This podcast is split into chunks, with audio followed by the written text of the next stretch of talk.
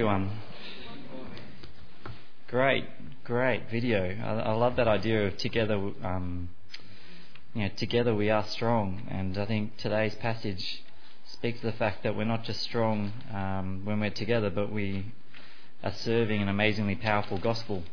Um, and it's that gospel which gives us amazing strength, and it draws together people no matter what um, your physical circumstances might be.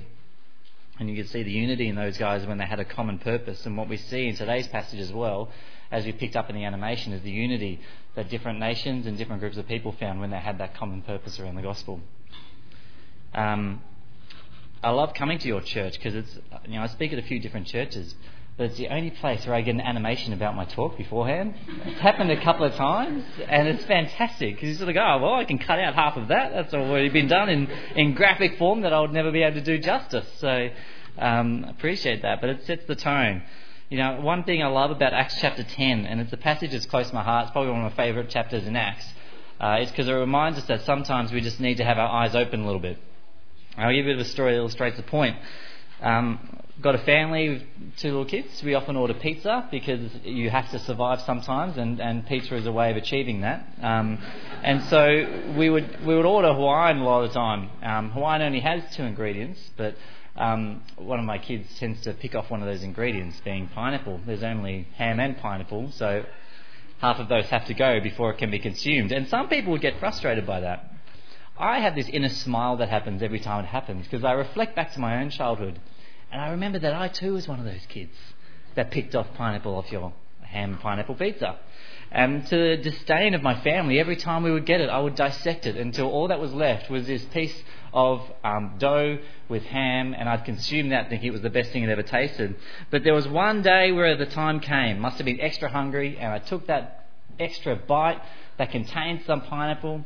You look right to the left to make sure no one's looking at the time that you did it, and you realise that actually, it just wasn't that bad after all. And I think ever, ever since then, I've been converted to pineapple. I've just had to, you know, try and hold back the constant ridicule from my family about my years of selectivity around the way I would eat these pizzas. Because sometimes I think we need to broaden our horizons a bit, and we need to have our eyes opened. And often that requires a bit of a step of faith at some point. And that's what we see in a different way in Acts chapter 10 we see people's eyes being opened to the true extent of the gospel, to what, to the true understanding of what, how the gospel was really meant to be experienced. And that opening of their eyes requires a bit of a step of faith. See, in Acts chapter 10, God uses a Roman called Cornelius. He brings in uh, a very famous Jew in Peter. Um, Peter comes back to Cornelius' household. He shares the gospel with them, and they receive the Holy Spirit. And because of that, this passage is often referred to as the conversion of Cornelius. A lot of you will probably refer to Acts chapter 10 as the conversion of Cornelius. And as I was reading around this passage, it was interesting because there was a quote from a pretty well respected author that a number of you will probably be familiar with, John Stott. And he said, in his mind, Acts chapter 10 was less about the conversion of Cornelius as it was about the conversion of Peter. And I thought that's an interesting comment because, well, what does he mean by that? Well, he can't be talking in terms of salvation by making that comment. We're not talking, this is the point in time where Cornel, uh, where Peter was saved. I mean, he met Jesus, he was a disciple of Jesus, he received the Holy Spirit at Pentecost, he was a foundational apostle. But I think what John Stott is referring to is that this is the moment in Peter's life where his understanding of God and, and particularly the Levitical laws and what was clean and unclean was completely flipped around. His whole understanding of God, in some respects, was completely turned on its head so that he had to understand and believe in and experience really an entirely different God from the one he had been grown up and trained and educated in. His eyes were opened for the first time. And his understanding of the gospel and his understanding of God was completely reshaped.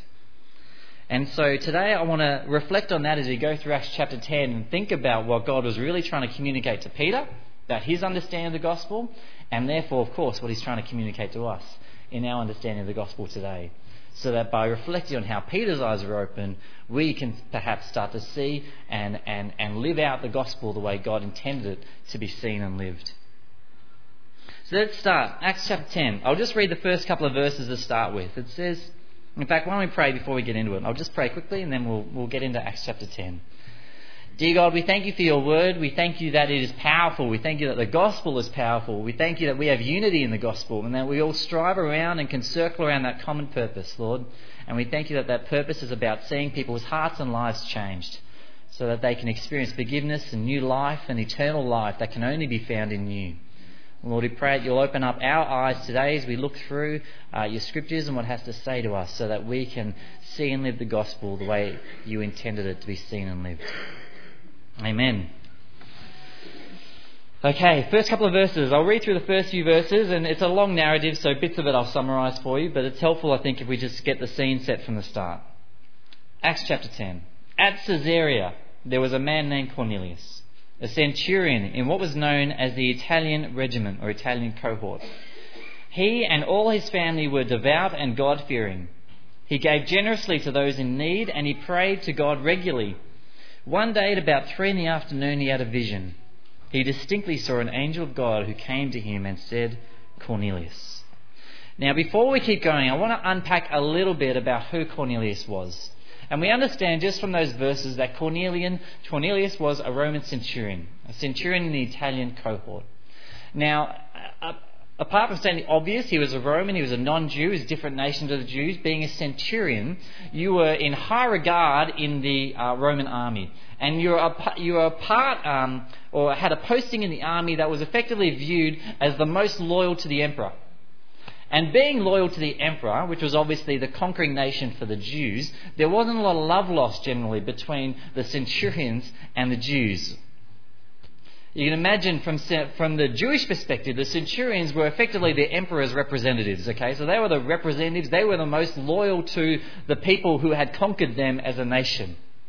And from the centurion, from the Romans' perspective, they would look on the Jews as a traditionalist people who generally kept to themselves and were nowhere near the might of the Roman Empire. They were largely irrelevant. They'd been conquered, they were done. Now, it's interesting though, because what we see in um, what we see here, uh, uh, despite all this, Cornelius, even though he was a centurion, he's described as being a God fearing man. He was well respected amongst his community, and he prayed earnestly to God. So, what we see here is Cornelius is therefore, despite his position, he's part of a category of people you would probably describe as being sympathetic to the Jewish people, and in particular, and more importantly, sympathetic to the Jewish God. And we see that because he's praying to God. And he's praying to God at what is effectively three in the afternoon, which is a traditional Jewish time to pray to their God. And as he's praying to it, he receives a vision.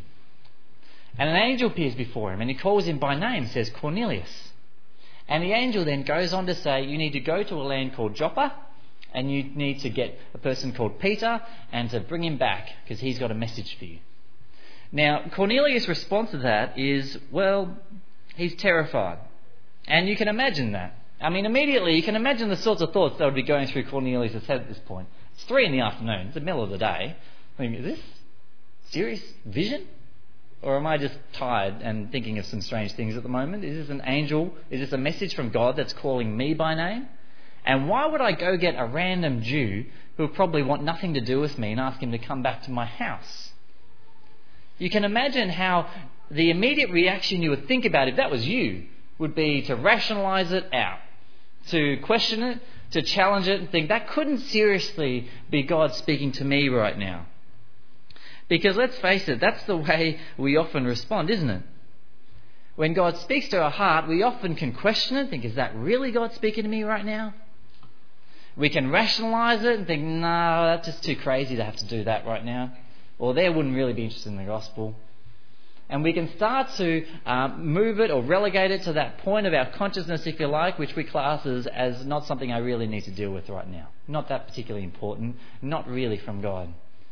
But it's interesting how Cornelius responds, because there's actually no hesitation and there's no questioning, there's no rationalizing. In verse 7 and 8, it says, When the angel spoke to him, when the angel who spoke to him had gone, Cornelius called two of his servants and a devout soldier who was one of his attendants. And in verse 8 it says, he told them everything that had happened, as bizarre and crazy as it must have sounded, and he sent them off to Joppa. Now, there's no hesitation there, there's no rationalizing. He just listens to the message that God has given him and then he goes and do it, does it. He sends a Roman cohort out to meet Peter. Now, there's a couple of principles here I'd just like to reflect on from the outset because I think they set themes in place that flow right through Acts chapter 10 and indeed through the remainder of Acts, really. And the first of those principles is, is that God is at work. God's clearly orchestrating all of these events, isn't he? He's the one who initiates contact with Cornelius. He's the one who sends him a vision. He's the one who then gives Cornelius the instruction to go to Joppa. And at the same time, as we'll talk about in a minute, he's sending Peter a parallel vision to get him ready for receiving this Roman cohort. God is clearly the one who is completely in control of everything that is going on. He is initiating it, and He is the one who is at work. And in particular, you can see that God wants to make Himself known to His people. See, this should remind us that the God that we live, that we live for, the God that we worship, is alive and active, isn't He? And He wants to make Himself known. God is clearly the one who is in complete control. And this is ultimately reflected through Scripture. That in the beginning, God made man in his image. There was that closeness of relationship there. But then sin came into the world and it was fractured. And ever since that time, God has been at work. And you can see the plan right from the Garden of Eden where he said to Satan, you know, I will crush, he will crush your head, uh, he will, you will strike his heel and he will crush your head. There was that plan that was in place to restore that relationship. And ever since that time, God has been at work orchestrating events towards the culmination of the crucifixion in Jesus Christ where that relationship could be restored as the once and for all sacrifice was given for our sin. And then he's continued to be at work about making the glory of that truth known. And we see that in Acts chapter 10. He's the one who's stringing all of these things together. Remember in Matthew chapter 16, verse 18, Jesus says to Peter, the person who's about to be involved, He says, I will build my church, and the gates of Hades will not overthrow it, overcome it. I will build it. Cornelius won't build it. Peter, you're not going to build it. I will build my church. I will bring about this work. I will see the spread of the gospel, and I will see this work through to completion. You know, when we when we see the spread of the gospel and someone's belief in Jesus Christ as resting on our own shoulders, I think we've missed the point. When we see people's understanding of the gospel as hinging on our own gifts and abilities, I think we can, can, we cannot quite appreciate what God is really trying to communicate and the fact that that work is His work and He is in control and He is sovereign over all those things. And God is the one who will see that work through to completion. But what He's looking for us is faithful servants. And you can see that in Cornelius, isn't it? He's a devout man, and he hears the message of God, and he doesn't question it, he doesn't rationalize it, he just gets involved and does it. He's completely obedient. And that's what God's looking for in us. God is at work, but He is looking for faithful servants who step out in faith and get involved in whatever God is doing. May we as a church always be looking for how God might be working in the lives and the communities around us so that we can be the faithful servants who step out and are willing to get involved. For our God is a living God and He wants to make Himself and this incredible gift of salvation known. And you see that right from the outset in Acts chapter 10. But as it goes on, then, the scene kind of switches. So the Roman cohort has been sent out. And as it's on its way, so to speak, then God decides to send um, a separate uh, but very different vision to Peter. And in Peter's vision, you see that a sheet, a sheet is described as coming down from the heavens with different kinds of um, animals on it. And then a voice says to Peter, Rise up, kill, and eat. Now, in and of itself, that vision obviously doesn't sound particularly staggering. I mean, Eating animals sounds a bit gory, but it's effectively a job that we would all be involved in most days of the week, unless um, you have particular passions um, otherwise. But for culturally, for Peter, this was quite a confusing and confronting vision for him to have. See, the, the, there were very particular food laws for the Jewish people, and this was flagged in the video that we saw earlier today. And you can see these described in Leviticus 11. It goes down this list of all these different animals which were deemed to be unclean and deemed to be clean. In other words, those animals which you were um, deemed to be okay to eat and others which were not okay to eat. And in Leviticus 11, there's a very prescriptive list. There's certain animals that walk on the land you could, certain animals that walk on the land you couldn't. Certain birds that you could, certain birds that you couldn't certain fish and, and, and, animals that swim in the sea that you could, and other categories that you couldn't for various reasons. And it was very particular as you go down the list. It was either yes or no. You can do certain things, but you can't do certain things. And it said, don't eat the unclean things, therefore, but you can eat the clean things. And you see the overarching principle then come through in Leviticus 20:25 when it says this. You shall therefore separate the clean beast from the unclean, and the unclean bird from the clean. And you shall not make yourselves detestable by beast or by bird or by anything which crawls on the ground, which I have set apart for you to hold unclean. In other words, by eating unclean foods, the Jewish people were deemed to make themselves detestable before God and they would have to go through this purification process uh, over this period of time in order to make themselves clean again. And it's clear in Peter's response in verse 14, you can see that some of the, at least some of the animals that he is being asked to eat are unclean animals. They're on the unclean list if you looked at their traditional laws. Because he says, By no means, Lord, for I've never eaten anything that is common or unclean. By no, I can't do it. Your laws tell me not to eat these animals, and I've never engaged in that. Why should I start now? And Peter receives a response from God that I think is where it completely reshapes his understanding of this area.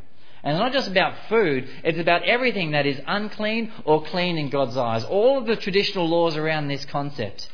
Because God responded to Peter in verse 15 and he says, What God has made clean, do not call common. In other words, God says, no matter what these Levitical laws might say, if I'm telling you something is clean, don't you dare call it unclean.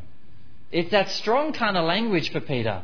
Don't you even don't even comprehend that these things are unclean if I'm standing here and telling you to eat them, therefore they are clean. I don't care what the Levitical laws might say. I have made them clean. Now, this was a huge message for Peter to process at this point in his life and this point in his ministry. Because you've got to think about it. You've got to put yourself in his, in his position. His whole life, he had been trained in what was clean and unclean and to stay away from the unclean things. And you can see this in his response. I've never eaten anything unclean because from birth it was drilled into him do not eat unclean foods. And that included the time he served with Jesus himself as a disciple. And now, all of a sudden, while he was praying, he gets a message from God that says, If I'm telling you something's clean, don't you dare call it unclean. Forget however many years you've been trained otherwise. This is what I'm telling you here and now. Now, that, that was a big message for Peter to get his head around. And in case, now, and it might not seem like so big a deal in 2016, but culturally at the time, this is massive. And you can see it's massive because God had to give Peter this vision three times. There's not many other visions in Scripture which are given three times to someone. Cornelius didn't get his vision three times, and it was also from left field, that vision. But he gets his not once, not twice, three times. And even after the third time, it says that Peter was inwardly perplexed, totally confused, cannot get his head around it. Because why would God now be telling him something was clean when it was actually meant to be unclean? And just at this point in time, when Peter's wrestling with this whole area, this whole area of theology, this whole definitions of what is clean and unclean, who should be knocking at his, date, at his gate but a Roman cohort? And in terms of people, if there was any group of people which epitomized the unclean, it was the Gentiles, a pagan nation who typically had no respect for the Jewish God, who had no respect for their authority, who had conquered them as a nation. They were the unclean. They were the enemies. And they had strict Jewish laws. Do not associate with these people. But just as Peter's being challenged about this whole definition about what is clean and unclean, God sends Gentiles to knock at his door. And he goes down, and in verse 23, he takes a very significant step because it says that he invites them in as his guests. That is the first step which Peter takes to kind of separate him from the traditional laws. Because the traditional laws would say, do not associate with these people, let alone invite them into your own household and contaminate the, your entire household. But he invites these people in as his guests. And then he goes a step further because he returns to Caesarea with them. And he goes to Cornelius and his family and he shares a meal with them. And you can tell that this is really crossing boundaries when you skip down to verse 28. Because Peter then says to the Gentiles, You yourselves know how unlawful it is for a Jew to associate with or visit anyone of another nation. In other words, you yourselves know I shouldn't be here. I'm breaking my own laws by being here right now. But God has shown me that I should not call any person common or unclean. See, the message God's opening Peter's eyes to is that there are no exclusions from the gospel of Jesus Christ. No one. No matter what tribe or tongue, no matter what age or gender, no matter what uh, language or education, no matter what background or past history, no matter what religion or profession, no one should be excluded from the opportunity to hear the good news of Jesus Christ. That is what Peter had to open his eyes to. Because everything that he had been trained was that the message of Jesus Christ was for the Jewish nation, was for God's, therefore God's people. It wasn't for anyone else. But God's opening his eyes saying, if I'm telling you to speak to these people, if I'm telling you they're clean, don't you dare treat them as unclean. For there was to be no exclusions from the opportunity to hear the good news of Jesus Christ. For God's salvation is for everyone. You remember the promise God made to Abraham in Genesis 22? He said to Abraham, as a covenant, through your seed all nations will be blessed. In other words, through your line of descendants, someone would come which would act as a blessing to all nations. And we can see that being fulfilled in Jesus Christ, can't we? That he came through the line of Abraham, that he allowed himself to be killed on a cross as a sacrifice for our sins, so that through that sacrifice, all nations could be blessed through faith in him. When they, as they receive forgiveness and eternal life. Through your seed, all nations will be blessed, not just one. And then this is picked up in John the Baptist, in John chapter 1, verse 29, where Jesus presents himself to John the Baptist and, and, and asks John the Baptist to baptize him. And, and John says to him in response, Behold, the Lamb of God He's the Lamb of God because He was the one who would be slain for our sins. He was the ultimate sacrifice for all eternity for the things that we've done wrong. The, the Lamb of God who takes away the sins of the world. Not one single nation, not one single people group, not one geographic community takes away the sins of the world. All people, for there were to be no exclusions from the gospel. Because he, Jesus Christ, was the ultimate act of cleansing, wasn't he? Whereby all who in their hearts were unclean because of their sin could be made clean through their faith in Jesus Christ. That's what he did on the cross, didn't he? He was the ultimate cleansing act. And so you can see God speaking into Peter, saying, What I have therefore made clean, don't you dare call unclean. And don't you dare exclude them from the opportunity to hear the good news of Jesus Christ. You know, I think we can, we can be so quick to draw lines of division sometimes. We can be so quick to make judgment calls about who is in and who is out of the kingdom of God, who, who might be open to God and who might not, who might be willing to listen to, uh, to and, and, believe in Jesus Christ, and, and who we think, oh, look, they've just, their heart's too hardened. You know, I know at work I make these assumptions all the time. I work in the professional services, and, and you're around a lot of wealthy and successful, comfortable people in their lifestyle, and I'm very quick to write them off and say, look, they're not going to have any interest in Jesus Christ.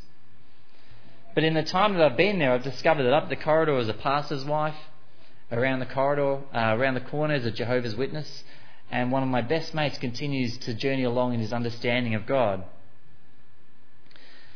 You know, you can guarantee that wherever you are, whatever your communities might be, whatever your church community might be, whatever the area around you where you live, your neighbours might be, whatever your workplace might be, you can guarantee somewhere in amongst there, there are willing listeners for the gospel. But how often do we draw these artificial lines of distinction about who might be in, who might be out, who might listen, and who might not?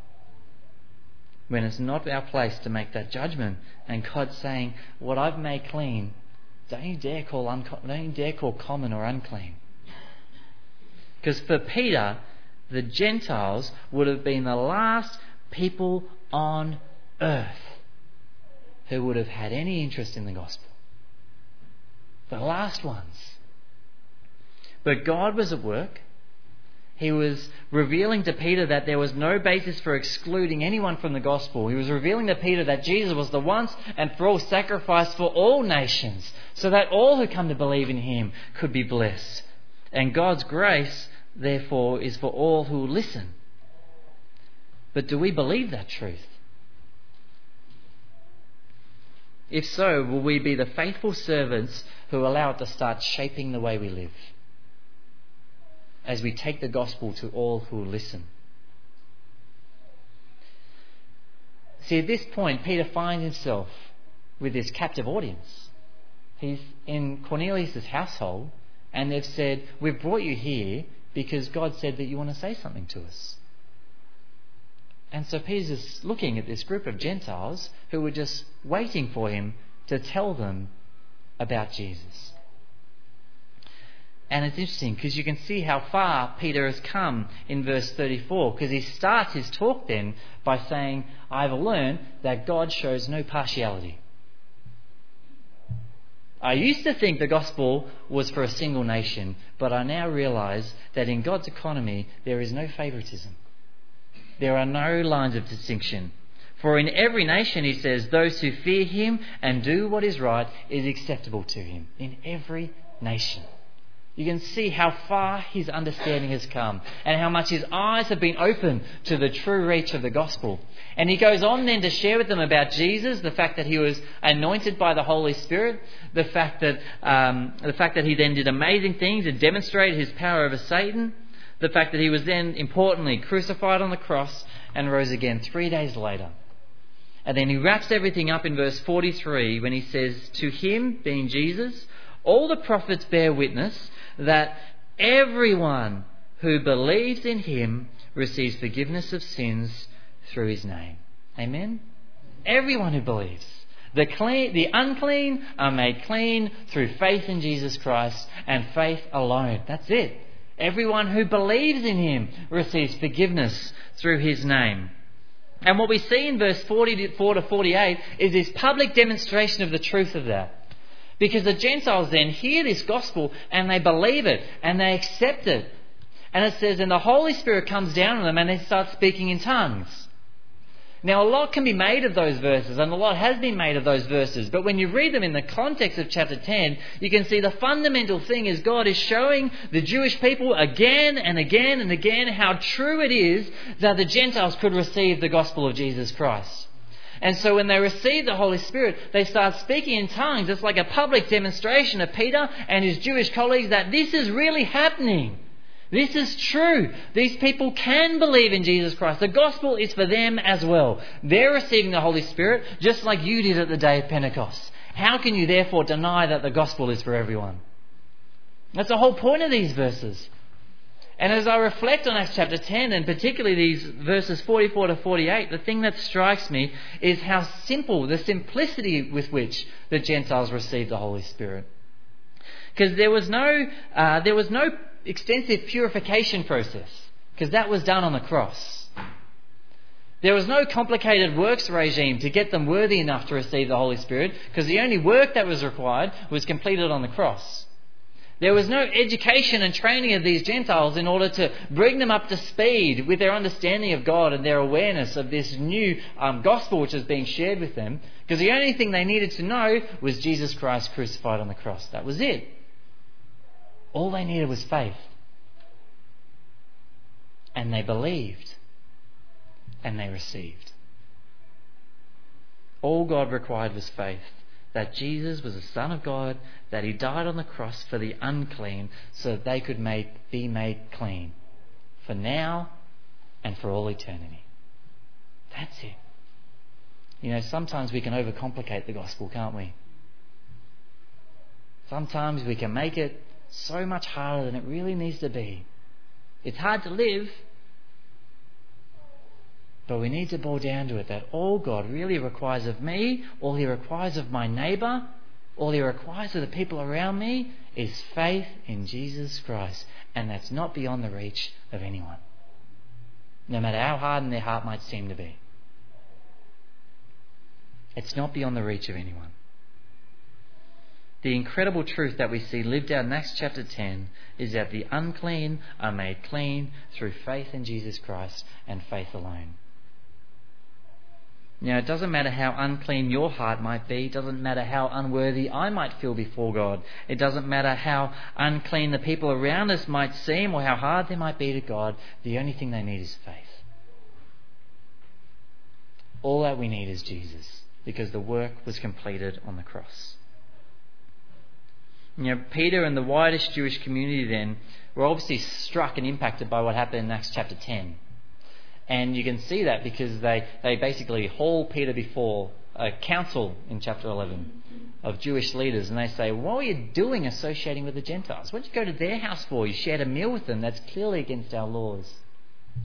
And so Peter then recounts to them everything that, that happens. And you get this great summary in verse 18 of chapter 11, where it says, when this Jewish council, its council of leaders, when they heard these things, it says they fell silent. You get that sense of the weightiness of what had just happened had just dawned on them. They fell silent, but then they turned that silence into glory. It says they fell silent and they glorified God, saying, Then to the Gentiles also, God has granted repentance that leads to life. Amen to that? That's the reason we're all here, isn't it? We're all, I think we're probably all Gentiles. Most of us will be. We're Gentiles. But to the Gentiles also, God has granted repentance that leads to life. Because God's plan of salvation was never a plan for a single nation. It was a plan for all nations everywhere. That if they just believe in Jesus Christ, they could know an eternal cleansing of their heart for which they would never be the same. They will be changed for now and for all eternity, so that all who have faith in Jesus Christ might experience the repentance that leads to life. Sinners declared righteous, the unclean made clean. It's the amazing truth of the gospel, and no one is to be excluded from the opportunity to hear that incredible truth. And none of us are beyond the reach of that incredible truth.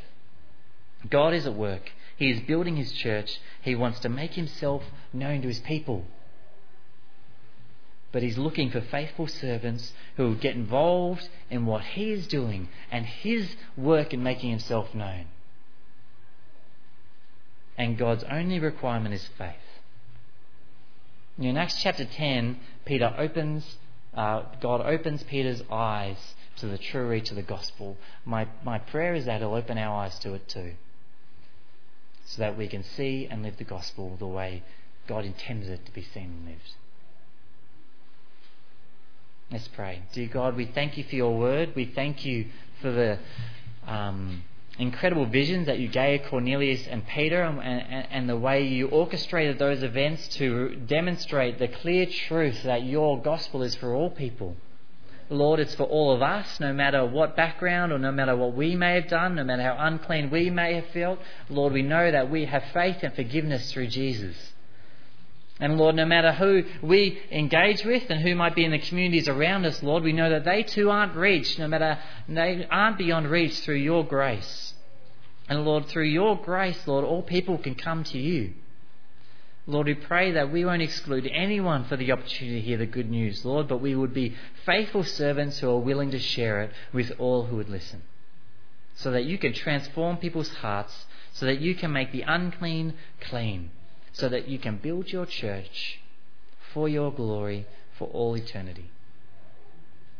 Lord, may this church be a church of faithful servants who look to get involved in the way you are making yourself known in Monty, in our workplaces, and wherever you might have us. Lord, we pray this in Jesus' name. And everyone said, Amen. Amen.